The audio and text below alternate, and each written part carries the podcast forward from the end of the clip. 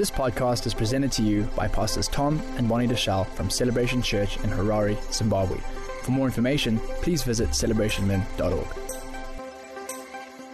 This Friday is a very important day on the calendar. Very significant day on, on the calendar. How many of you know what this Friday is? Passover. you know, in, in this church, we've been taught to search out the scriptures.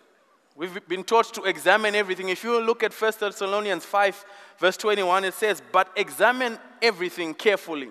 Hold fast to that which is good. Abstain from every form of evil. You know, most of us here shouted that this is Passover.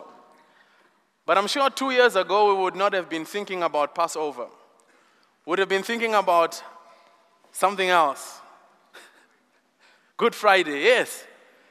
But our pastors have, have, have, have, gone through you know, a lot of research, a lot of um, understanding, sought out a lot of understanding on these um, holidays that are now on our Christian calendar and, and where they came from. And I encourage us to return to the ancient, ancient parts.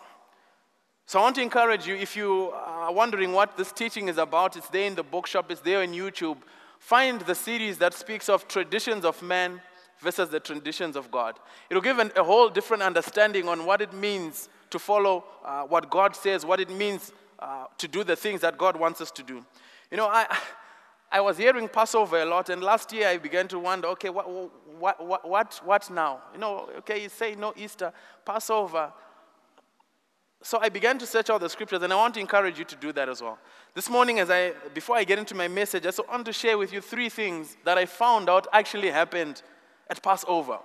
And I realized that, you know what, this seems to be a thread around Passover. The first thing that I found is that, you know, the story of Peter that we, we, we always quote to say, then the people were praying, and then the gates, the prison gates were opened, and he appeared. That happened at Passover. It was the time of Passover, the same time that the Egyptians were released. Sorry, the Egyptians released the Israelites, a time of Passover. So I began to think is it that the time of Passover is the time where people are released from bondage? Is it the time when, they are, uh, where, where, chains break off?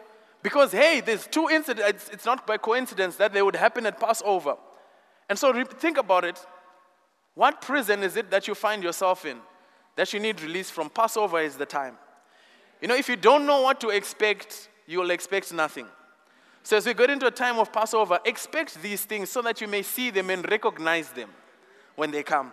The second is that the, it was, you know, the feeding of the 5,000, that was at the time of Passover. So I began to realize it seems like there's multiplication that happens around the time of Passover.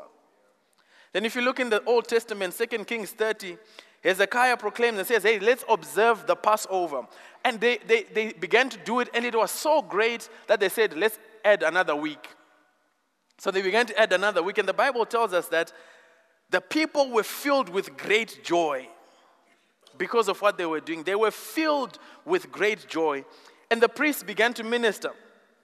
The priests began to minister, and they were heard. This is a time where there is restoration of joy. Passover, there will be restoration of joy. How many of you would do with some joy in your life? You know, if you are weak, then you probably have no joy because the Bible tells us that the joy of the Lord is our strength. So we need some joy. Amen.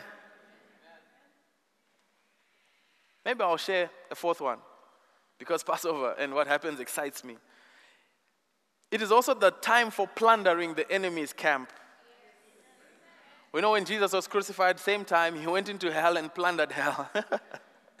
and when the Egyptians were leaving, they got silver and gold from their masters. Imagine a slave. Think about a slave.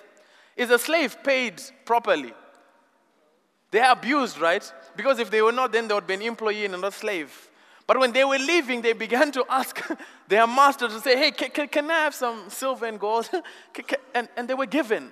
They went and they plundered people that for, for so many years kept them in bondage, but when they were leaving, they plundered them because it was the time of Passover. There is a plundering that happens at a time of Passover.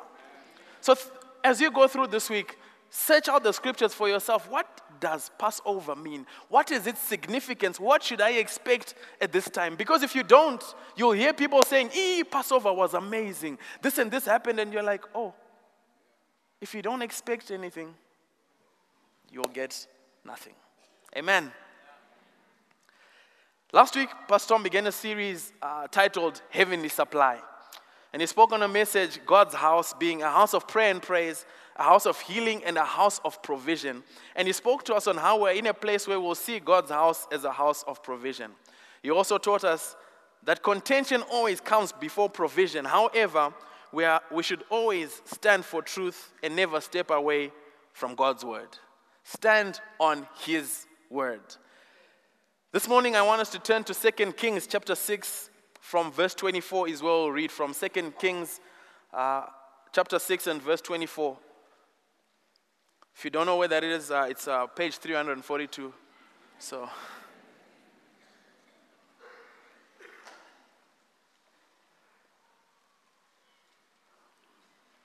And it happened after this that Ben Hadad, king of Syria, gathered all his army and went up and besieged Samaria. And there was a great famine in Samaria. And indeed, they besieged it until a donkey's head was sold for 80 shekels of silver, and one fourth, a quarter of a kab of dove droppings for five shekels of silver. Then, as the king of Israel was passing by, by on the wall, a woman cried out to him, saying, Help, my lord, O king. And he said, If the Lord does not help you, where can I find help for you? From the threshing floor or from the winepress? Then the king said to her, What is troubling you? And she answered, This woman said, to, to, this woman said to me, was her answer, Give your son that we may eat him today, and we will eat my son tomorrow. So we boiled my son and ate him. And I said to her on the next day, Give your son that we may eat him. But she had hidden her son. Now it happened when the king heard the words of the woman that he tore his clothes and he passed on the wall, and people looked. And there underneath he had sackcloth on his body. Then he said, God do so to me and more also if the head of Elisha, the son of Shaphat, remains on him today. But Elisha was sitting in his house, and the elders were sitting with him. And the king sent a man, a man ahead of him. But before the messenger came to him, he said to the elders, Do you see how this son of a murderer has sent someone to take away my head? Look, when the messenger comes, shut the door and hold him fast at the door. Is not the sound of his master's feet behind him? And while he was still talking with them, there was, a mes- there was the messenger coming down to him. And then the king said, Surely this calamity is from the Lord. Why should I wait for the Lord, for the Lord any longer? Chapter 7 says, Then Elisha said, Hear the word of the Lord. Thus said the Lord. Tomorrow, about this time, a seah of flour shall be sold for a shekel, and two seahs of barley for a shekel at the gate of Samaria. So an officer on whose hand the king leaned answered the man of God and said, Look, if the Lord would make windows in heaven, could this be? And, in, and Elisha replied, In fact, you shall see it with your eyes, but you shall not eat of it. Amen.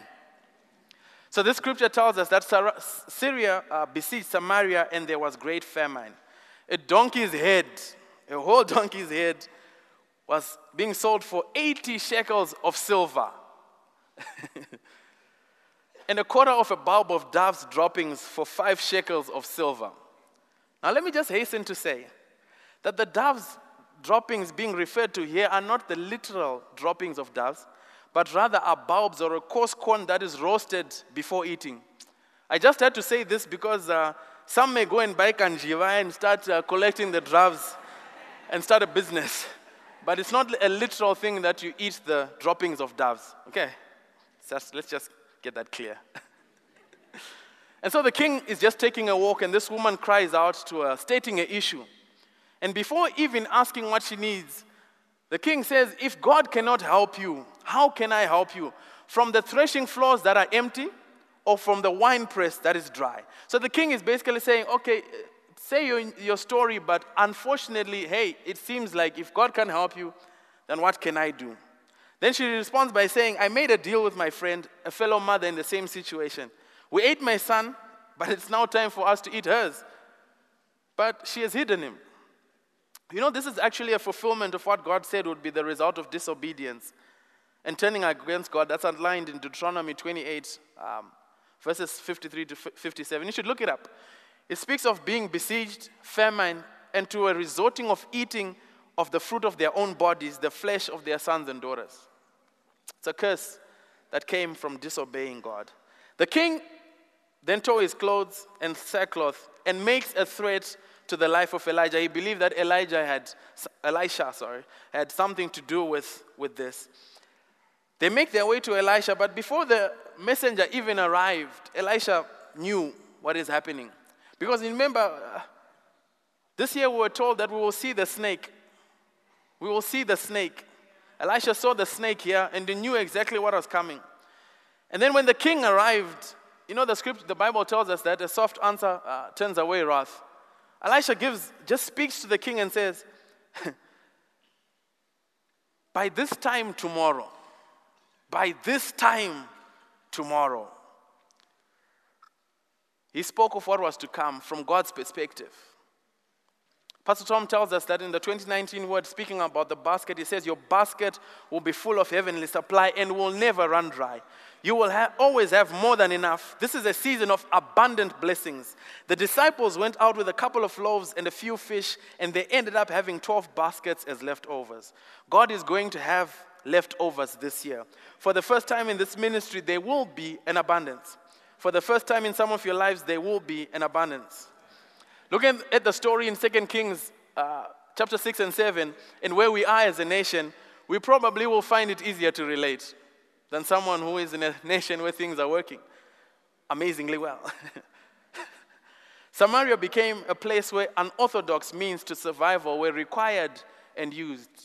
Eating of a donkey's head, these doves' droppings. Imagine what some of the people in our nation are having to eat just to survive. Then steps a man of God and he declares that in 24 hours, the things that are in short supply will be available.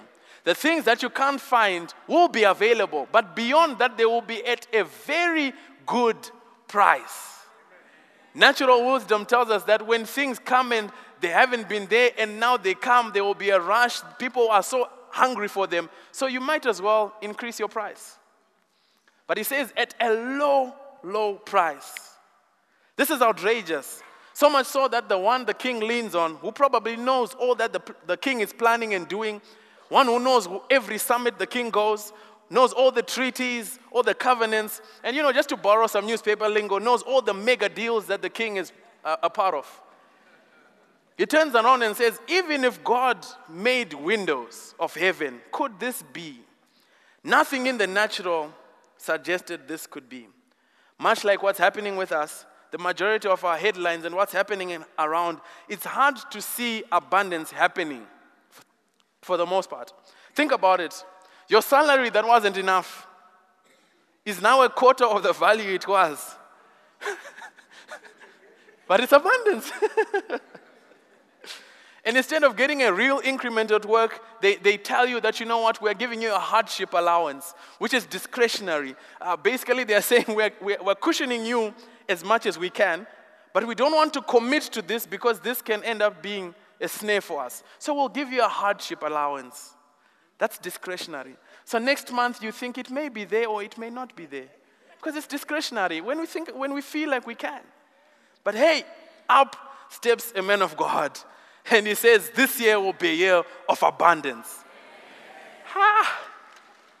After that, in January, your transport bill, your fuel bill increases by two and a half, and you're like, abundance. Where I used to drive to work and anywhere I can't, now I have to se- select to say, no, I drive to work on Fridays. or I drive to work according to the weather reports. But it's a time of abundance.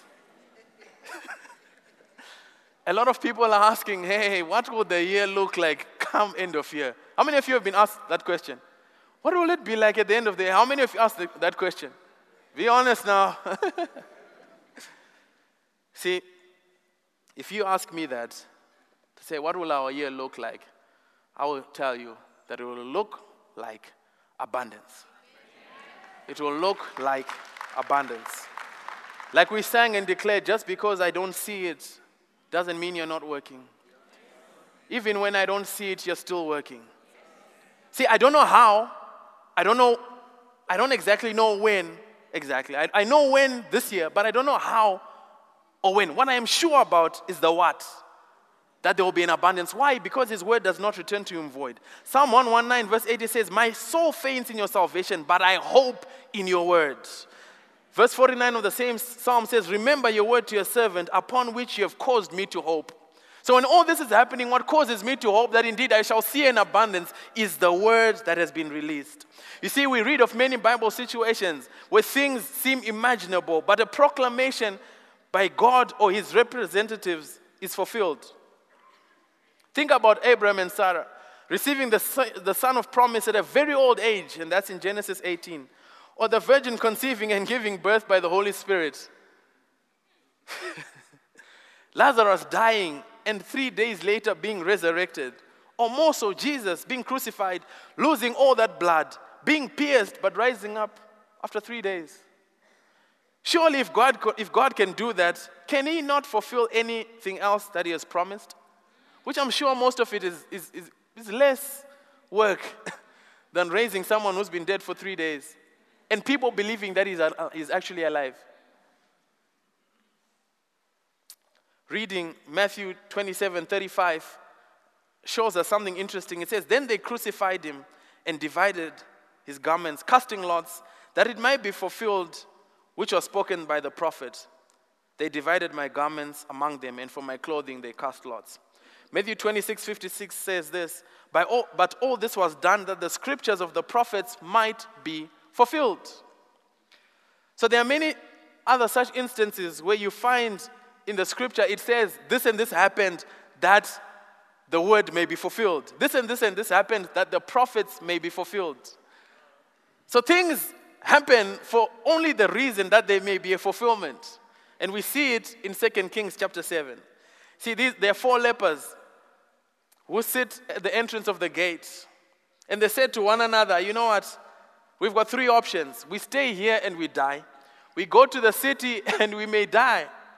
But if we go to the camp of the enemy, they may just keep us alive and we survive, or we may just die. Refuge in the enemy's camp seemed like the best of the bad options that they have.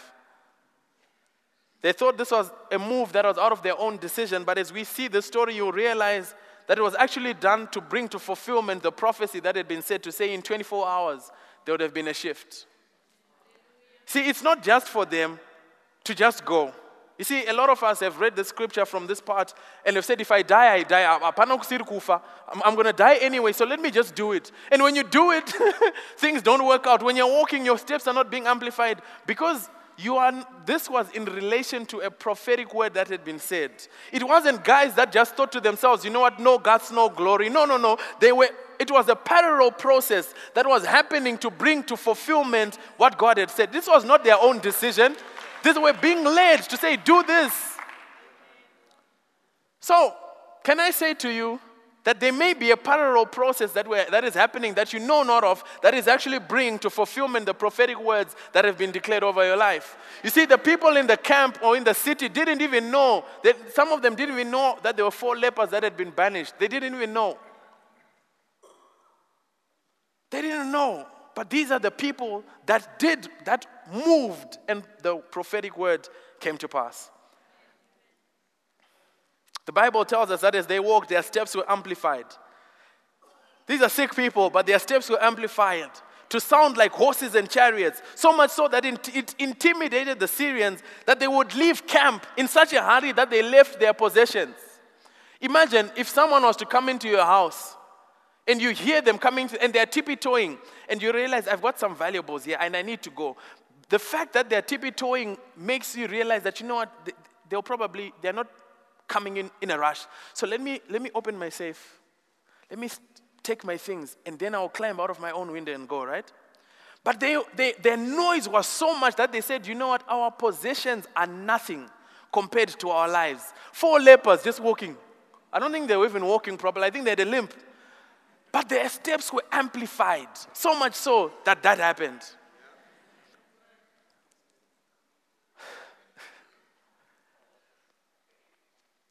See, this happened after dusk, away from public view, not in the flashing lights or glamour, not in front of cameras.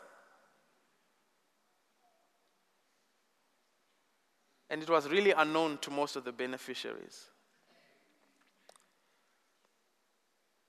They arrived and didn't know why.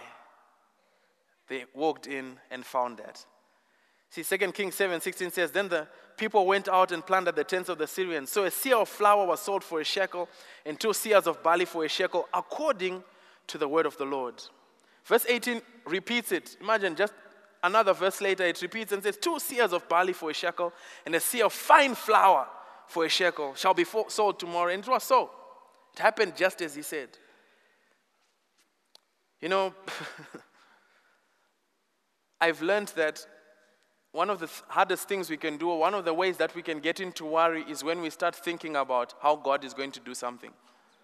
When we start trying to figure it out. How many of you ever, ever figured it out? Say, you know what, I think God is going to do this, and when He does this, then this door will open, then this contract will come, and then this will come, and it happens that way. the Bible does tell us that His ways are higher than our ways. His thoughts are higher than our thoughts. So a lot of us spend a lot of time worrying to say, How am I going to meet him? As in my business partner. and, and, and you, you try and do things in your own natural wisdom, and you end up going into a partnership with someone who rips you off, and then it just kills you, and it puts, sets you in a bad season because you tried to do it yourself. This year, we're to honor His word and follow His spirit. Let us be those that follow His spirit to say, God, I don't understand it. I, don't fi- I can't figure it out. My heart is broken right now. I can't figure it out. But you know what? I'm going to follow your leading because I will know that you will do something. The officer that we talk about, we spoke about, was told, "You will see it, but you will not partake of it." Because of his unbelief, his questioning, and mocking the ability of God. He said, If the Lord would make windows in heaven, could this thing be? Like, your God, is He even able? Clearly, He didn't know much because we know that there are windows of heaven. And He's talking about making. Even when the king was informed that this had happened, he came up with a story that, you know what? These guys are in hiding. They've set an ambush for us in the fields. Once we go thinking there is no one, they will plunder us. King, what do you have? You, want to, you think they want to plunder your dove's droppings? you see, a lot of us actually do that. We say statements like it's too good to be true. When something happens, when God moves, you're like, I know it's too good to be true. This is what the king is saying. You know, I, I always used to say, uh, we mustn't say it's too good to be true until I realized that I had found a spiritual way of saying it. When things would be going well in my life, and my wife can attest to this, I would start saying statements like, you know what? How do I ensure that I don't fall from the grace? How do I ensure that I don't fall out of grace? What I'm basically saying is, you know what? This is too good that if anything happens, this, is, this could happen. Things could just turn. See, the unfortunate thing is that when people begin to be successful, the people around them begin to wonder what did they do? How did they get that? Ah, this guy, this guy is a, no, no, no, no, no. He bribes, he does this. No, no, no, maybe it's God. No, no, no. No, he's in Sangha. No, no, no, no, no, no, guys. What if it's God? What if actually it is God? But we negate it and we damage our own faith because if we can't see God's ability in someone else's life, how can we believe that God can do it for us? So instead of, instead of celebrating, we're actually researching how did, no, no, no, no, no, no. Let's not be like the king and the, the, the, his officer. Let's believe God as at his word. Hey, you know what? If their, li- if their testimony is untrue, it's their story. It's their story. It's, they will be judged for it, not you and I. So when we hear something, believe that it is God. When you hear a story of abundance, say, God, thank you for what you've done for them. I thank you, God. I thank you for them. And surely if you can do it for them, then I know that I'm coming to. But we start talking about, ah, have you ever been to the house? There's a bedroom you can. Mm-mm, mm-mm, mm-mm.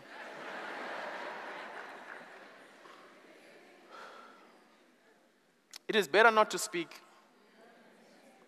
and voluntarily refrain yourself. We read of how Zechariah in Luke 1:20 is told, "You'll be mute because you didn't believe." now you can't even share this amazing news. You have to write it down. We're going to have a child.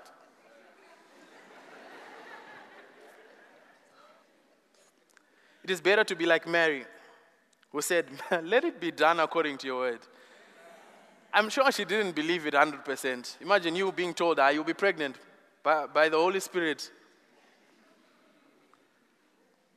Or the father of the child who said, You know what, Lord, I believe, but help my unbelief. See, one of the reasons we either have unbelief or we miss heavenly supply is that we don't have the correct perspective of our Heavenly Father. Now, Pastor Tom was speaking about hindrances to healing, and sometimes we believe that God is out to get us. We feel like God is out to bring disease and sickness on us. See, some of us have this warped um, thought that God wants to keep us struggling, so we keep relying on Him. That He wants to keep us broke because when you're broke, you stay in church.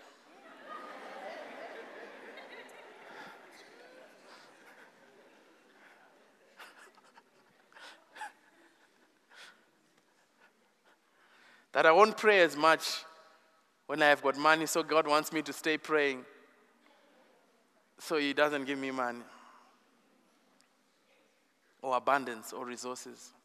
Or God doesn't want me to get a job because once I get a job, I won't be in morning prayer anymore. I'm sure God would want you to be praying for other things than food, clothes, because He tells us not to worry about those things. So it's actually in God's interest to get those things to you, probably more than you know you want them. if God is going to keep us in a relationship where we are struggling, so we rely on Him, who wants to be in an abusive relationship like that?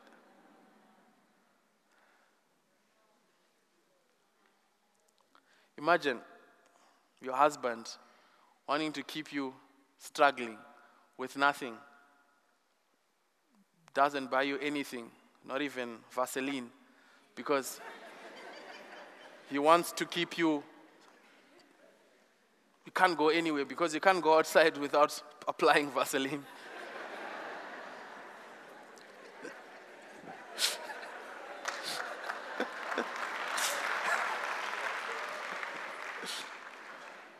Don't know where that came from. I promise it's not in my notes. but but but why would you want to be in a relationship that's abusive? The Bible tells us, Jesus says, if your earthly father knows how to good gifts, what more our heavenly father? The Bible in 2 Peter 1 3 tells us that he has given us all that pertains to life and godliness. So he's not trying to withhold from us.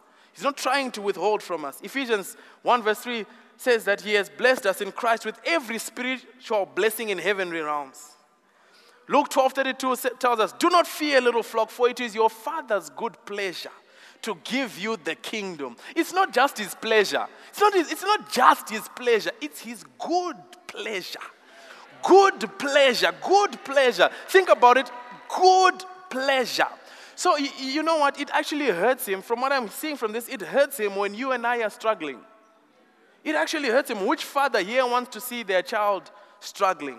You know, my, my dad never used to shed tears? Very rarely. Maybe at a funeral or something, he would, he would hide. He would hide when it was time because he didn't want us to see him crying. But the one time that I, I, I, am sure I saw him crying when it was just the two of us is when I had relayed to him some of the challenges that I had had when I was at the University of Zimbabwe. That he, may, he, he, knew things, obviously, he knew things were not well, but he didn't realize the extent of how things were going. I began to tell him that, do you notice that I don't go to school on Fridays? It's like, wow, wow. Don't you have lectures? And I explained to him, look, I have one pair of tackies and they're white. So by the time we get to Thursday, they're very dirty. And because Saturday is a big day for someone my age, I need to wash them on Friday.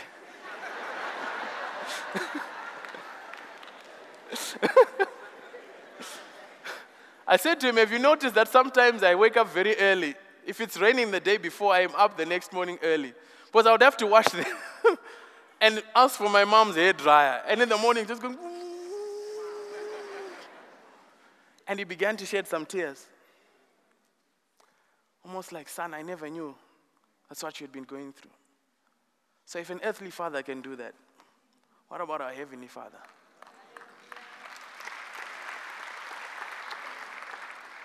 God does not want us struggling.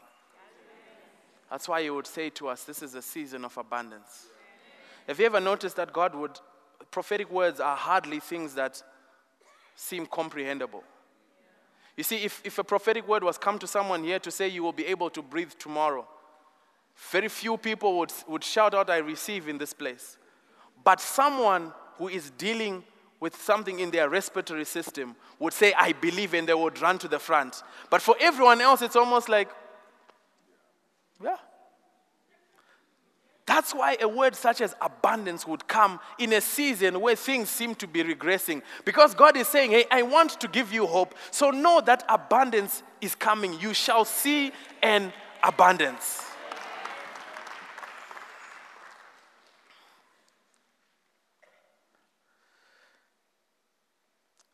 See, another reason why we would struggle that God wants us to bless us, wants to bless us, because sometimes we don't understand why He would want to give us a heavenly supply. Why would He want to give us? Why would He want to give me? It's almost like, ah, you know what? I don't think I, I don't think I'm worthy. My background is not. It's, it's for others. Maybe I was born on the wrong side of the tracks. No, no, no, no. This is for all those that would believe. As we come to a point of closing, I want to talk about six points on why God would cause us to have, to have heavenly supply.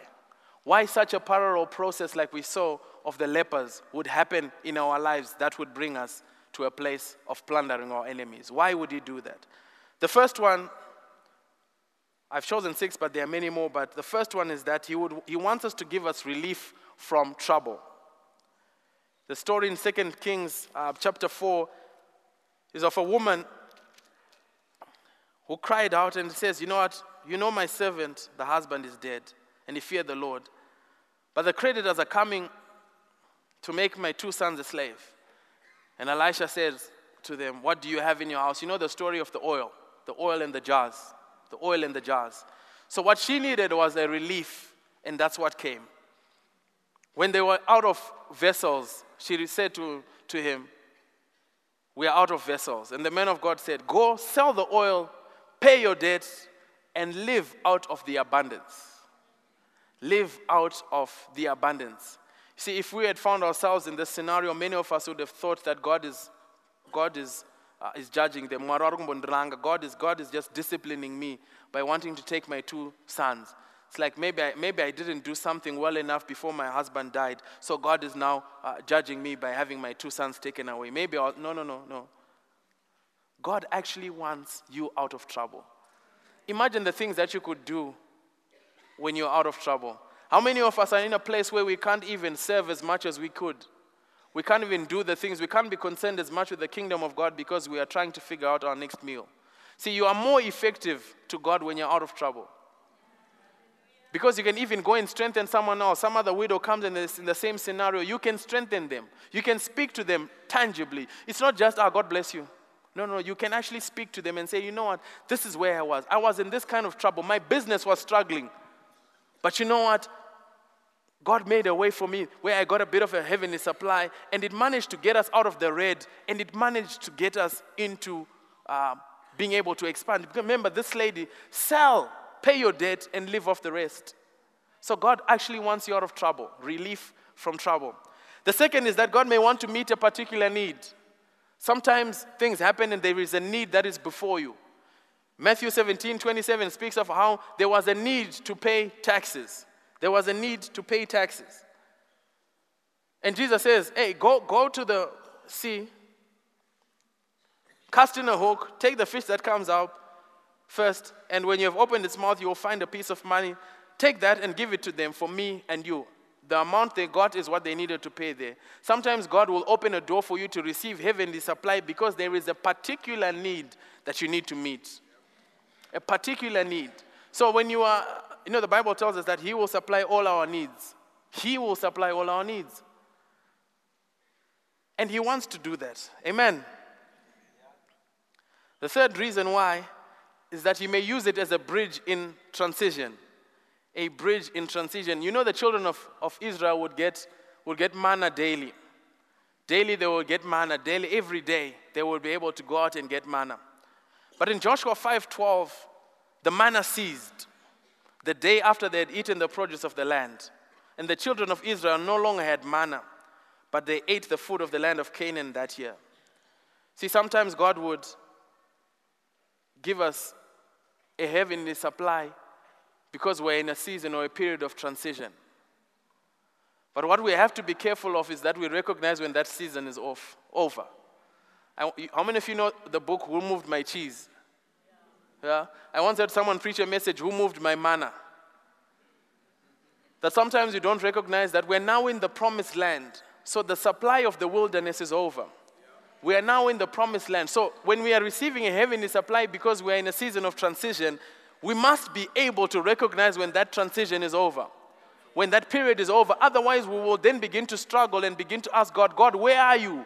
Where are you? How come I'm not receiving anything anymore? But yet God is saying, Look, son, look, daughter, I gave you this manna to get you into the place of promise. Now it's time for you to be fruitful. Now it's time for you to multiply. This is actually a season where you'll get more. You know, the manna was flaky, it was bread without taste. But now you are in a place where now you can actually eat of different things. You can eat of different things, flavors that you never knew you had. You know, when you've been fasting for a while, anything you eat tastes good. Anything you eat tastes good. the same way, after seasons of manna, when you're now in the promised land, it's time for you to enjoy all of God's other creation. So when we receive a heavenly supply, because we're in a season of transition, recognize it, accept it, but be able to move on out of that transition. Amen. The fourth reason is that so that you can be a blessing to others. This is a big one. The Bible in Genesis 12 2 says, I will make you a great nation. I will bless you and make your name great, and you shall be a blessing. I normally summarize this to mean that I will bless you so that you can be a blessing. See, God would bless us that we may be a blessing. You know, Pastor Tom always speaks about this a hosepipe illustration. That in life we must realize that we're a hosepipe. We are there to deliver blessing to others. We are a channel through what we deliver God's blessing to others. But the hosepipe is never wet. I mean, it's never dry. It is wet. Oftentimes you don't want to handle a hosepipe because it will spill water on you. Because as it is channeling, it itself is getting wet. It itself is receiving. It itself is receiving. So sometimes we block the heavenly supply because we are not creating opportunities for new supply. If you put a plug at the end of a hose pipe, if you put a plug on it, at some point the water is not going to come out of the supply anymore because there is such a blockage. There is such a block that no more water can come through. And then you start wondering, why, why am I in a place of stagnancy? How come I'm not, I'm not seeing any more breakthroughs in my life? How, many, how come things are not happening for me? Because you put a plug. You put a plug. The interesting thing is that when you block that, the hose pipe is not what bursts when the pressure builds up. What bursts is the source. So you're now not able to receive from the source anymore because there is a breakage. We are blessed to be a blessing. We are not blessed simply so that we can have. have us having is important, but that's not the sole reason. God is not as much interested in making us have 16 cars that parked at home and he says, I'm going to give you abundance. No, no, that's not the, the purpose of us having. I mean, people will drive nice cars. But if that's where it ends, then we're putting a plug. God wants us to have through flow, throughput. He wants to expand. Maybe you start with that narrow, narrow uh, 15 millimeter hose pipe, but it needs to begin to grow bigger and bigger and bigger and bigger. You see, you don't put a wide diameter hose pipe, a big irrigation pipe, when you're, when you're just uh, uh, um, watering. Sorry, I needed to translate from Shona there. When you're just watering, when you're just watering a small little vegetable garden, you, you actually you don't even need a hose pipe. All you need is that watering can, and then you just take the watering can, right? But the more your garden increases, you now need a, a hose pipe. And then you realize that I need a bigger hose pipe. And then you, a bigger hose pipe. Until now, you've got an irrigation pipes and you've got what's that called? A center pivot. A center pivot. Imagine you being a center pivot of blessing, where you are a center pivot.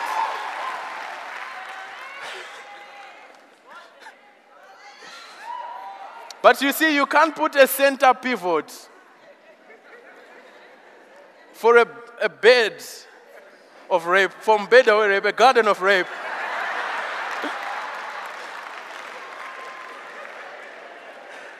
you see, God is not wasteful. God is not wasteful that He would give such capacity to someone who does not have the capacity to carry it and to transfer it. You see, a lot of us are looking at people that have, and you're saying, okay, they give because they have. I think that they have because they give. It's not the other way around. It's, it's they have because they give. They have because their hose pipe has increased. See, if you keep withholding, then we can't then God can't open the tap any wider because if He does, it will break that connection. We are blessed to be a blessing. See, even those lepers knew, they knew that you know what? We've enjoyed. They took and they went and they hid, but then they were like, you know what? No, no, no, no, no. This is not right. Others should participate. So they went. Imagine to a place where you've been told, stay at the gate. And you're now going to say, actually, relatives, friends, kin, come, come, come and see what has happened. But some of us, if something like that had happened, if someone, you, you, you, someone banished you and you found an opportunity and it would benefit them, you'll keep it for yourself. You'll be like, ah. And they, they, they, they, they chased me out. Blessed to be a blessing. The fifth one is that so we may participate in every good work. 2 Corinthians 9 8 says, God is able to make all grace abound to you that you always having all sufficiency in all things may have an abundance for every good work. Very similar to being blessed to be a blessing. He's saying when opportunities come, come like this, you're actually saying, Can I have a form? You, we know when Usher say, Take one and pass the rest. It's like, just take it and it's, now it's a bookmarker. Or maybe your kids make paper planes with it because they're like, you know what? No, He wants us to have an abundance so that we can give into every good work. You know, I actually, I actually love how we are given many opportunities in this church. That there'll be an opportunity to give for action, there will be an opportunity to give during action, there will be an opportunity to give after action. Because that, that is reason for me to also stretch and expand my capacity. Because I'm saying, you know what, God, if there are so many opportunities, I want to be able to participate. And you know what? I don't want to participate at the level I participate.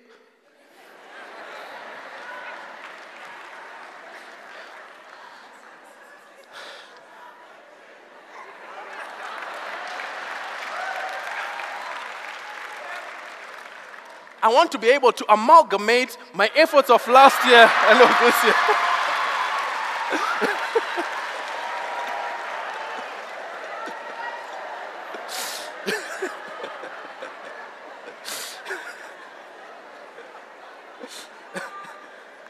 Guys are laughing too much. This is church.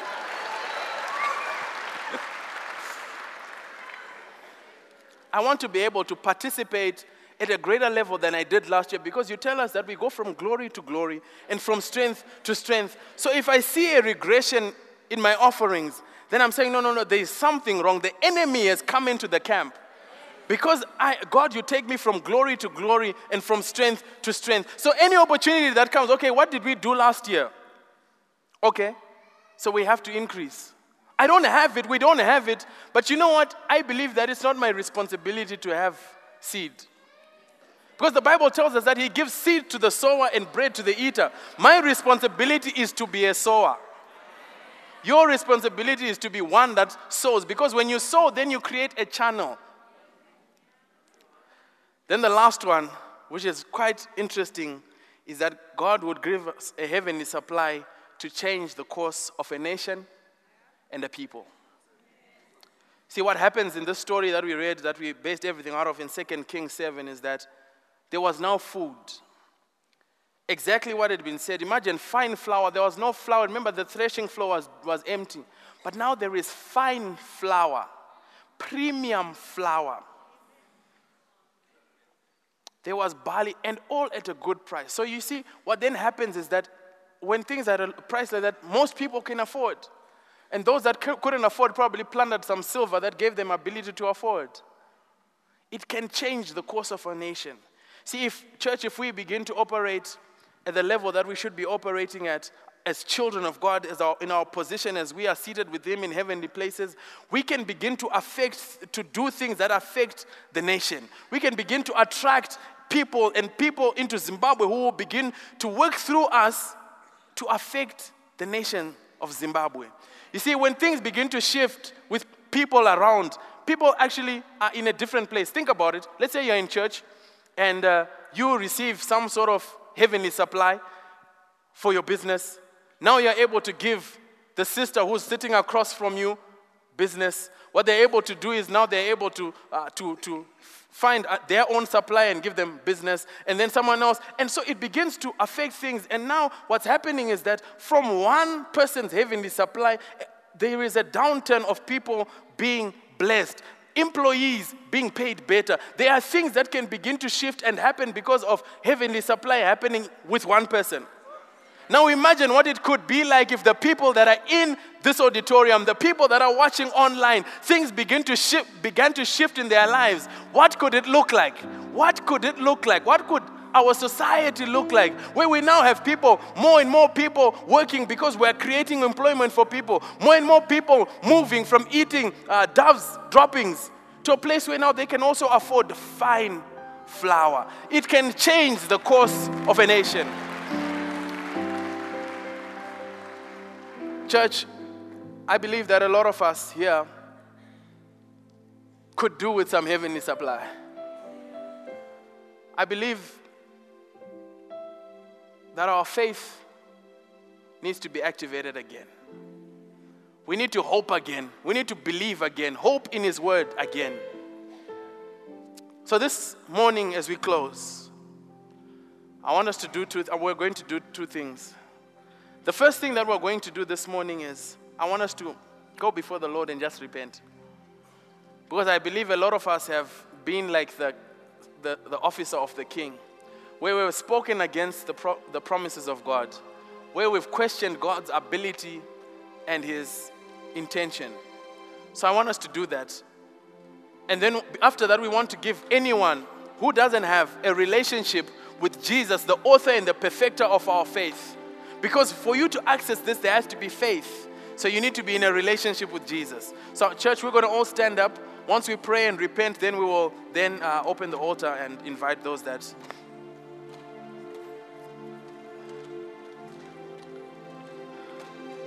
Heavenly Father, we come before you this morning. Father, we ask that you may forgive us. We ask that you may forgive us for where we have spoken death over our own situations, when you see life and when you speak life. Father, we pray right now and repent for where we have looked through the valley of dry bones and spoken our opinion that they will not live and have not come back to you and, and said, Only you know if they will live, Lord. Father, we ask that you may forgive us. Father, we pray for any time that we have maybe even received heavenly supply but mismanaged it where maybe it was a season of transition, but we did not transition out of it. Where we were, you gave us that we may be a blessing, but we thought you gave us so we can look blessed. Father, we ask that you may forgive us. Father, where we've withheld things that could have caused a shift and a turn in other people's lives, we ask that you may forgive us, Lord.